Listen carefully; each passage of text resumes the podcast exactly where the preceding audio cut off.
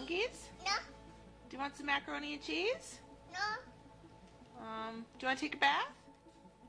no, Do you love daddy? no, Do you want a million dollars? You do?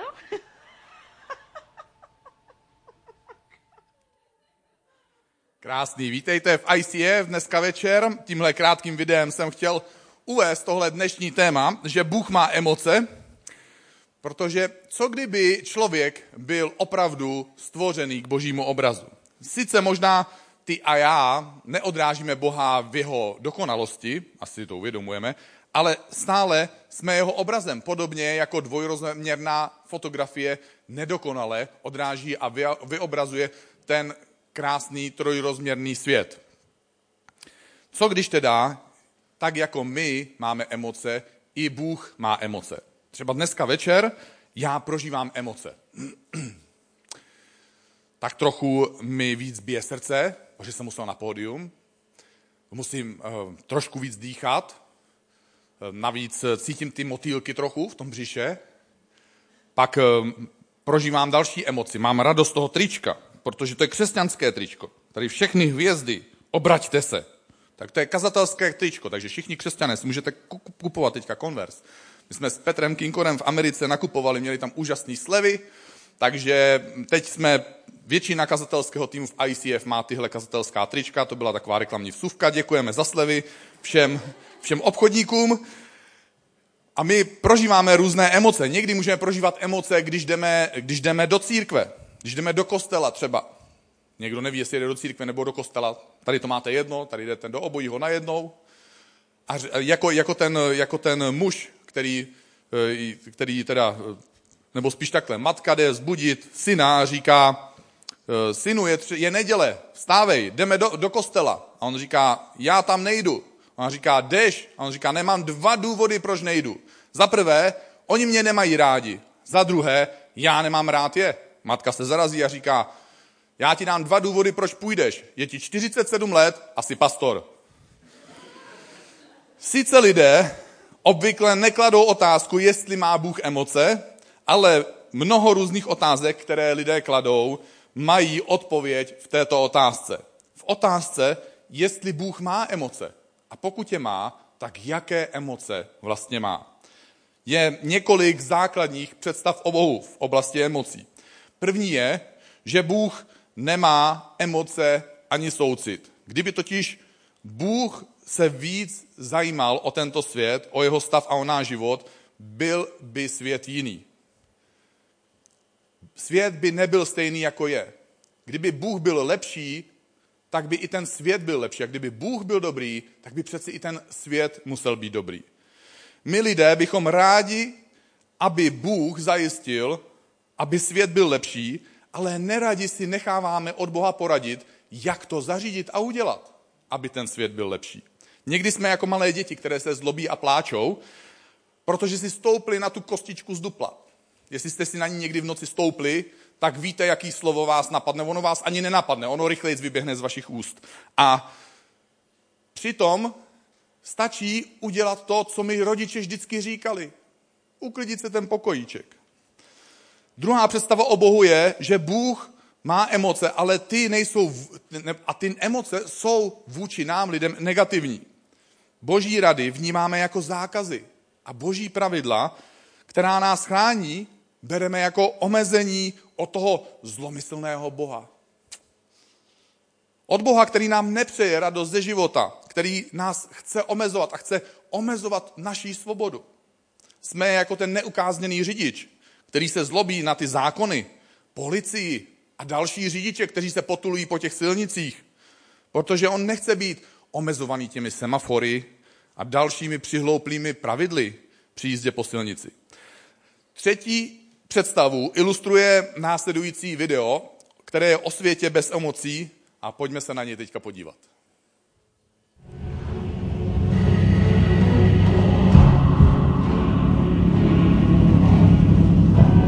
Libriané, v srdcích lidí existuje choroba. Jejímž příznakem je nenávist. Jejímž příznakem je hněv. jejímž příznakem je zuřivost. Jejímž příznakem je válka. Tou chorobou je lidská emoce. Má Librie, já ti gratuluji, protože na tuto nemoc je lék. Za cenu ztráty výši lidských emocí jsme potlačili jejich otřesné hlubiny. A vy, jako společnost, vlastníte tento lék. Prozium. Někdy si lidé představují Boha jako osobu, která nemá emoce. Takového týpka, co si bere prozium. Představují si Boha jako energii. Že je to taková ta suchá, bezemoční bytost, které je jedno, co prožíváme. Energie totiž nemá emoce a nemůže tedy mít soucit. Nemůže fandit. Nemůže milovat. Ani nám nemůže nic hezkého přát. Křesťané ale, jak na základě Bible, tak na základě vlastní zkušenosti tvrdí, že Bůh má emoce. Co tedy z Bible o Bohu víme? Víme, že Bůh má vůli. Ježíš ve svojí nejtěžší životní zkoušce se modlil. Ať se stane tvoje vůle, Bože. Také víme, že Bůh má intelekt. Jak píše apoštol Lukáš, proto také moudrost Boží řekla, pošlu k ním apoštoly a proroky. Z dalších míst Bibli víme, že Bůh má mnoho dalších různých emocí. Emoce dělají člověka člověkem, protože jsou to především emoce, co odlišuje člověka od umělé inteligence, kterou se člověk někde snaží vytvořit. Stejně tak Boha Bible odlišuje od konceptu Boha jako energie, mimo jiné to, že Bůh Bible, ten křesťanský Bůh, má emoce. S energií se totiž nikdo nepovídá, teda většina lidí. Že přišli domů a řekli, elektrická energie, elektrony, prosím, mohli byste mi rozsvítit dneska večer žárovku, nebo jakoukoliv jinou jako komunikaci, kterou máte večer nebo kdykoliv jindy s energií. Nevím, jak to děláte u vás doma třeba. Pokud někdo tvrdí, že Bůh je energie víc, než že by Bůh byl osoba, a současně má potřebu na Boha někdy promluvit, oslovit ho slovně, tak si to možná ještě neuvědomuje, ale někde uvnitř už asi začal považovat Boha za osobu a nepovažuje ho už za energii a kloní se spíš k tomu přesvědčení, že Bůh je osoba než energie. Když na Boha mluvíme, tak to děláme z různých důvodů. My mu sdělujeme fakta, naše životní okolnosti. No bože, také to v mém životě je. Popisujeme životní události, co všechno se nám stalo, co všechno se nepovedlo. A prosíme Boha, aby všechny tyhle věci změnil. Ale to všechno děláme z jednoho prostého důvodu. Naše životní události a naše životní okolnosti v nás vyvolávají emoce. A my někdy některé emoce prostě nechceme prožívat. Některé okolnosti v nás vyvolají emoce, které se nám prostě nelíbí. A tak prosíme Boha, aby změnil počasí. Zpíváme pošli déšť, ono se to pak splní. Mohli byste změnit tu píseň, prosím vás? Jo. Eh, modlím, modlíme se, aby Bůh změnil chování lidí, protože ty lidi jsou divný, Bože. Aby změnil vývoj událostí, abychom se mohli cítit lépe. Lépe, než se dneska cítíme. Druhý důvod, proč na Boha mluvíme, je ten, že jsme přesvědčení, a člověk nemusí být křesťan, aby k takovému přesvědčení došel, ale my jsme přesvědčení, že Bůh s námi soucítí, že nám rozumí, že má o nás zájem a přeje nám, abychom se cítili lépe, abychom prožívali lepší život. To je důvod, proč na Boha mluvíme. Protože vlastně věříme, i když nám to nikdo nevysvětloval, že Bůh má emoce. Bůh se například raduje.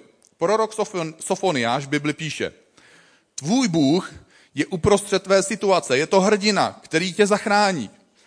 Šťastně se z tebe bude veselit, až tě svojí láskou obnoví. Zajásá nad tebou samou radostí. Tady vidíme Boha, který se raduje. Není tu vyobrazený ten mytologický Bůh, který sedí kdesi v oblacích, nahoře a metá blesky tam dolů na ty prosté lidi, ale je to Bůh, který je součástí našeho života. On se chce radovat z toho krásného, co my prožíváme. Bůh se raduje spolu s námi. On se raduje z tvojeho úspěchu. On se raduje, když překonáš rekord. On se raduje, když si splníš svoje novoroční předsevzetí. On se raduje, když se ti narodí dítě. Když dostaneš práci prémie, Bůh má radost. Když si užíváš dovolenou nebo nějaké krásné chvíle s přáteli, Bůh se raduje spolu s tebou. V první knize královské se popisuje další boží emoce. Bůh se na Šalamouna rozhněval, protože se jeho srdce odvrátilo od Boha Izraele, který se mu dvakrát ukázal. Ačkoliv mu výslovně zakázal následovat cizí bohy, Šalamoun boží zákaz nedodržel.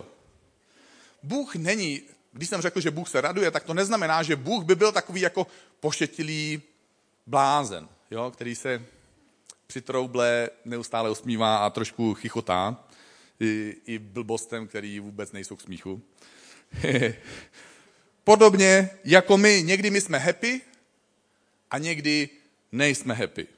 Někdy se na někoho hněváme. Jednoduše proto, že ten druhý člověk nenaplnil ty naše očekávání, které přeci bylo tak snadné naplnit.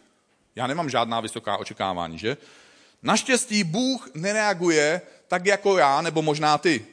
My pocítíme hněv a reagujeme. Reagujeme pruce. My vybuchneme, křičíme, mlátíme věcma. Hranolky letí, talíře letí. Kopneme do židle, kopneme do skříně. Jako já, když jsem byl malý dítě. Když, mě, když, se, eh, když mě naštvala moje babička, protože já jsem po obědě, který jsem nedojedl, nedostal tu buchtu, kterou ona tam pekla, zrovna tam tak krásně vonělo. A také já jsem šel do toho svého pokojíku a byl jsem nahněvaný a naštvaný. A kopnul jsem do té skříně. Moje noha se odrazila. Skříni se nic nestalo. Blbá skříň. Takže jsem se vrhnul na tu postel. A těma rukama jsem zmlátil ten polštář. A ty ruce se odrážely. Ten polštář vůbec nic necítil. Blbej polštář. A já jsem cítil prudký hněv. A v knize proroka Ozeáše Bůh říká, nevykonám svůj prudký hněv. Bůh má také někdy prudký hněv. Zlobí se na věci, které se někdy stanou. Jsou to věci, které se i nám hnusí, i nám se nelíbí některé věci a říkáme si, to by si zasloužilo boží spravedlnost, kdyby Bůh byl, tak by tohle potrestal. Bůh ale ví, kdyby dal průchod svému hněvu a kdyby měl potrestat všechno zlo, které je kolem nás na světě, tak nikdo z nás nezůstane živý. Proto nakonec musel přijít někdo jiný. Na kom si Bůh vylil všechen svůj hněv, koho potrestal a na kom uplatnil všechnu tu spravedlnost, která náleží k tomu hněvu. A kdokoliv přijímá tuhle zástupnou oběť, kterou Bůh vykonal, vyhýbá se následkům toho spravedlivého trestu. Bůh totiž nakonec nechce nikoho trestat. Ježíš přirovnává Boha k dobrému otci a tvrdí, že my na zemi, možná někteří z vás tady jste už otcové, a tvrdí o tobě a o mně, že jsme zlí otcové. A říká, že i když jsme zlí otcové, dáváme svým dětem dobré dary. O co víc tedy ten dobrý Bůh, který je v nebi, nám připravil dobré věci. A tak se tento, ne, tento dokonalý nebeský otec nerad hněvá a nerad trestá. A když se děje něco nespravedlivého, Bůh nakonec prožívá další emoci. A ta emoce je popsaná v knize Genesis. Bůh litoval, že vůbec učinil člověka. Bůh vidí lidi, kteří nepomáhají slabším. Nesnaží se najít způsoby, jak by mohli prospět ostatním, ale místo toho každý hledá svůj prospěch na úkor druhých. V Žalmu 145 vidíme další boží emoci, která souvisí s lítostí a to, že Bůh je laskavý. Bůh je milostivý a soucitný, nesmírně trpělivý a velmi laskavý. Bůh je ke všem dobrotivý. On cítí s každým ze svých stvoření. Boží hněv není jeho hlavní emoce a není to jeho hlavní postoj, který by měl vůči člověku. Bůh je laskavý a má s námi soucit. Někdy se mi lidé, a my muži o trochu víc než ženy, bojíme takových emocí, jako je soucit nebo láska. Někdy preventivně vydáváme takovéto emoce za něco, co bychom řekli, to je slabost, jo, to je slaboch. Jo. On říká té holce, že jí má rád prostě a ona se ho potom obmotá kolem prstu tak dále. A bojíme se někdy podobných emocí, protože nás můžou zklamat a zranit. A určitě se ve většině shodneme, že ať už nám brání cokoliv přiznat si to, že se bojíme projevovat lásku, je to nakonec ten soucit a je to nakonec ta laskavost, co dává věcem smysl v našem životě. Co dává smysl našemu životu. Tak často si my lidi pokládáme otázku, jaký má můj život smysl. Jaký má smysl tohle všechno? Proč jsem vůbec tady? Tím se dostávám do bodu, na kterém se shoduje tolik světových náboženství. Pojďme si přečíst, co píše apoštol Jan. Milujme jedni druhé. Milovaní. Vždyť láska je z Boha. Kdo miluje, narodil se z Boha a zná Boha. Kdo nemiluje, nezná Boha. Vždyť Bůh je láska. Bůh sám je zdrojem lásky. Bůh nás přivádí na tento svět, svěřuje nám náš život a celý svět, který je kolem nás a dává ho do našich rukou. My si s tím děláme, co chceme a plně uplatňujeme svoji svobodu a někdy bez hranic a ke své škodě. Nakonec to všechno tak domotáme, že už nevidíme žádný smysl ani cestu ven. A Bůh nás miluje v každé fázi a každé části našeho života a ze své lásky k nám v každém tom bodu, kdy my děláme chybu na naší cestě, nabízí svoje východisko ven. Právě to je to, co odlišuje křesťanství od jiných náboženství. Někdo řekl, jděte a získejte ostatní pro víru, třeba i násilím. Někdo jiný řekl, ne, ne, ne, ne, zbavte se násilí, emocí a chtíčů. Prožijte život vyprázdnění. A Ježíš řekl, je úplně jedno, co uděláte. Stejně už to nenarovnáte. A já jsem ochotný zaplatit za vaše chyby. Pojďme si znovu přečíst, co, přeč, co říká apoštol Jan. V tom se projevila boží láska k nám, že svého syna, toho jednorozeného, poslal Bůh na svět, abychom skrze něj získali život. Bůh nám dává důkaz své lásky. My, křesťané, se někdy díváme na Boha jako na někoho, kdo nás nemá zas tak moc rád a který nás omezuje preventivně za trest, protože ví, že do něčeho zase šlápneme, že něco pokazíme. A protože my víme, že on to ví a že nás tak preventivně jako trestá, tak vlastně s ním hrajeme takový jako pokry, jak daleko se teda ještě může zajít, protože za něco už jsme předem potrestaní, jo, takže já už jsem stejně jako, tak, a tak jako před Bohem máme tu pokrovou tvář, jo, bože, mám tady jako myšlenku, jo, že já bych to udělal takhle, já vím, že tobě se to nelíbí, jo, ani v církvi mě za to nepochválí, ani máma mě za to nepochválí, ale, ale je takový nápad, jako, a já ho chci, takže ho udělám, Uh, ty nevidíš moje karty, že jo? Že tam mám samý prdy a že z toho nic neposkládám. Já sázím všechno na tuhle, jo, a přisazuju. Dorovnávám. Jestli znáte pokry, je to úžasná hra. Znáš prokazatele, farář takhle káže, přijde za ním ten ministrant a říká, pane faráři, právě teď další ministranti na kůry hrajou pokr a on říká, to je škoda, doufám, že tam budou, než dokážu. Když uvidíme Boha, který je plný lásky, pak si začneme klást úplně jiné otázky. Jak daleko můžu utéct od toho pokušení? Jak víc já se můžu k tomu Bohu přiblížit? Jak bych si ho mohl víc uvědomovat? Jak bych ho víc mohl udělat tím středem, tím řidičem svého života? Nakonec, když přijímáme Boží lásku a dovolíme jí, aby nás proměňovala, tak na nás padá nějaký úkol nějaké poslání. A to, aby jsme ji předávali dál. A co v tom můžeme udělat? Můžeme udělat tři věci. Na prvním místě zkus naslouchat božímu srdci. Co píše apoštol Jan? Takto jsme poznali, co je láska. Že on za nás položil svůj život. I my tedy musíme pokládat život za bratry. Tak když jsem tohle četl jako nový věřící, jak jsem záviděl všem sestrám. Že nemusí. No, musím. My máme žít pro naše bratry a pro naše sestry. Máme zkusit naslouchat božímu srdci. Ono je to snadné být příjemný a milý na moje kamarády. Ty jsem si vybral. To jsou lidi, s kterými si rozumím. Ale je to těžké být příjemný a obětavý vůči lidem, které potkám v církvi. Ty jsem si nevybral. Jo, sem chodí různí típci. Ono to sice vypadá, že všichni jsou normální, ale jenom na první pohled. Někdy máme na věci jiný názor. Mám tady v církvi kamaráda a on má skoro na polovinu věcí jiný názor a jiný pohled, než mám já. Na některé věci má dokonce opačný názor. A navíc má i konkrétní důvody, proč mě nemít rád.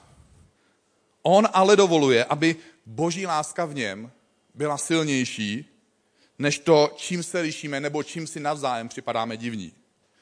A díky tomu nejenom, že chodíme do stejné církve, ale já mám pocit, že jsme asi i přátelé. Protože někdo tady mezi námi se nechal vést a naslouchá božímu srdci. Je snadné věřit v církev stejných lidí. V krásnou církev stejných lidí. Je snadné věřit v jednotu stejných lidí. Ale my věříme, a já osobně věřím, v tu krásnou církev, kde je jednota, kde jsou lidé odlišní. Někdy se lidé modlí jinak než ty.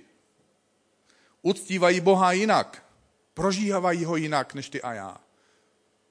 Vnímají ho jinak. A člověk proměňovaný boží láskou dokáže ty rozdíly vnímat a milovat druhé, i když jsou jiní než já. Ježíš nás nevyzývá k tomu, abychom odsuzovali, ale abychom milovali. Tady není napsáno, on položil za nás svůj život a proto my si oblíbíme některé, kteří s námi souhlasí a za ty položíme svůj život. Milovat lidi kolem sebe takovým způsobem, takovýmhle zvláštním způsobem, takovýmhle výjimečným způsobem, to nejde dělat z vlastní síly. Nebo ono to jde, ale oni vám brzo dojdou. Proto je důležité nechat se proměňovat dál a dál boží láskou. Další bod, jak můžeme dovolit boží lásce skrze nás působit. Zkus důvěřovat Bohu celým srdcem a celou svojí duší, že ti pomůže, abys mohl jeho lásku předávat dál. Mám k tomu tady Ježíšovou poznámku, kterou řekl nábožným lidem, tedy lidem, jako, jsou, jako seš ty a já. On jim řekl, poznal jsem, že v sobě nemáte boží lásku. Někdy i my, kdo známe Boha, se chováme, jako by boží láska bylo něco, o čem si čteme v nějaké starodávné knize. My poznáváme, my uvěříme a pak poznáváme tolik krásných věcí o Bohu. A pak sklouzneme k tomu, že posuzujeme a odsuzujeme lidi kolem sebe, protože oni nepoznali Boha tak moc, nebo takovým způsobem, nebo v takové hloubce, nebo v tom důležitém aspektu, v kterém já jsem ho poznal, tady, právě teď.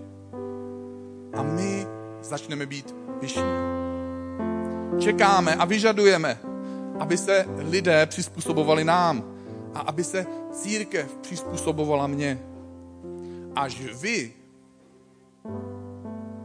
budete stejně dobří jako já, až vy budete stejně duchovní jako já, vy nejste dost duchovní. Tahle církev není dost duchovní, tam ta církev není dost duchovní. Já bych tě raději pozval k jiné cestě. Zkusme si přečíst dnešní poslední radu, jak dovolit boží lásce, aby mohla skrze nás působit. Ta rada zní, nech se vést jeho láskou. Autor dopisu Římanům píše, radujte se s radujícími, plačte s plačícími. Berte na sebe navzájem ohled. Mám tady obrázek slepé běžkyně a mně se líbí tohle přirovnání. Slepí běžci mají na závodech svého průvodce. Slepý běžec musí trénovat, ten průvodce to za něj neodtrénuje, neodběhá, ani nevyhraje. My musíme cvičit, aby naše svaly rostly. Asi víš, co můžou znamenat svaly pro ten náš duchovní život. My trénujeme, abychom měli větší kapacitu plic, aby jsme vydrželi ten dlouhý běh, který je před námi. My trénujeme vytrvalost, abychom dokázali pokračovat, i když nás jednou začne píchat v boku nebo u srdce, nebo nějaký spoluběžec nám omylem nebo náhodou přirazí patu k druhé noze a my se svalíme na zem a musíme se zase zvednout. Když jsi slepý běžec, můžeš tohle všechno mít, ale potřebuješ průvodce. A ty a já v tomhle životě my jsme slepí běžci. Ty nevíš, co tě čeká zítra. Ty nevíš, kdo ti vrazí kudlu dozad, kdo tě plácne přes ve chvíli, kdy tam položíš svoje srdce. Kdo se k tobě otočí zády ve chvíli, kdy mu nabídneš obětí. Nezáleží na tom, jak jsi silný a nezáleží na tom, jakou máš kapacitu. Nezáleží na tom, jak moc vydržíš a co všechno překonáš. Ale i ten nejhorší slepý běžec nakonec doběhne dřív nebo později do cíle, pokud se nechá vést. Nechce vést boží láskou. Dovol jeho lásce, aby tě vedla a obněkčovala.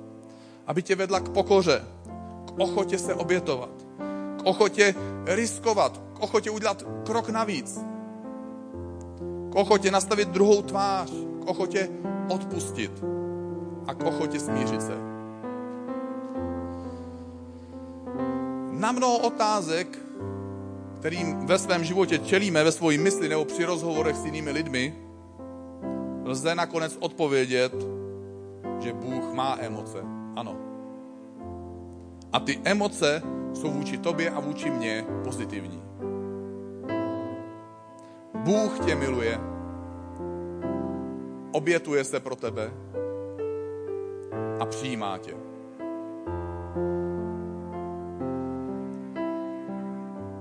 Pojďme dneska večer k němu přijít. Jestli tě můžu poprosit, pojď se se mnou postavit a pojďme se společně modlit. Bože, děkujeme ti, že nás miluješ. Bože, děkujeme ti, že máš různé emoce, že se s náma raduješ, že tě někdy štveme, ale že i když toho možná někdy lituješ.